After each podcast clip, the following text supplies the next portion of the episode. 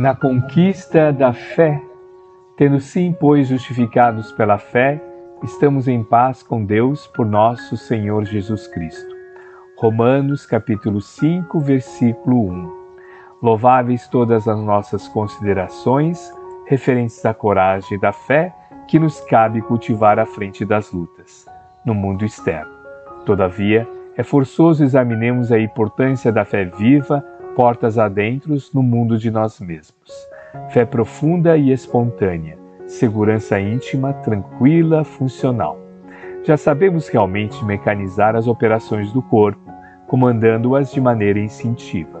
Alimentar-te e não te preocupas com fases diversas do processo nutritivo. Dormes e entregas ao coração todo o trabalho de vigilância e sustento dos mais remotos distritos da vida orgânica. Falta-nos, porém, até agora, automatizar os recursos superiores da própria alma.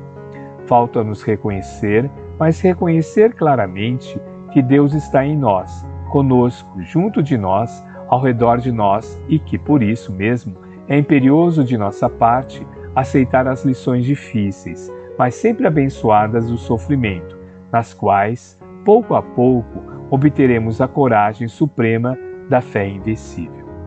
Nesse sentido, jamais desinteressar-nos do aprendizado. Confiar em Deus nos dias de céu azul, mas igualmente confiar em sua divina providência nas horas da tempestade. Acolher a dor como sendo preparação da alegria. Atravessa a provação, entesourando experiência. Observar as leis da vida e acatá-las, compreendendo que dificuldade é instrução imprescindível e que o tempo de infortúnio não é senão a consequência dos nossos erros de pensamento ou de ação, favorecendo-nos o reajuste.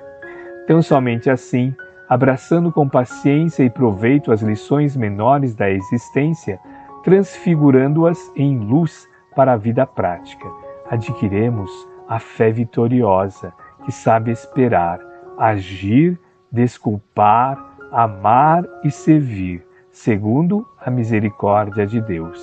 Emmanuel, psicografia de Francisco Cândido Xavier, obra Reformador, agosto de 1967, página 170.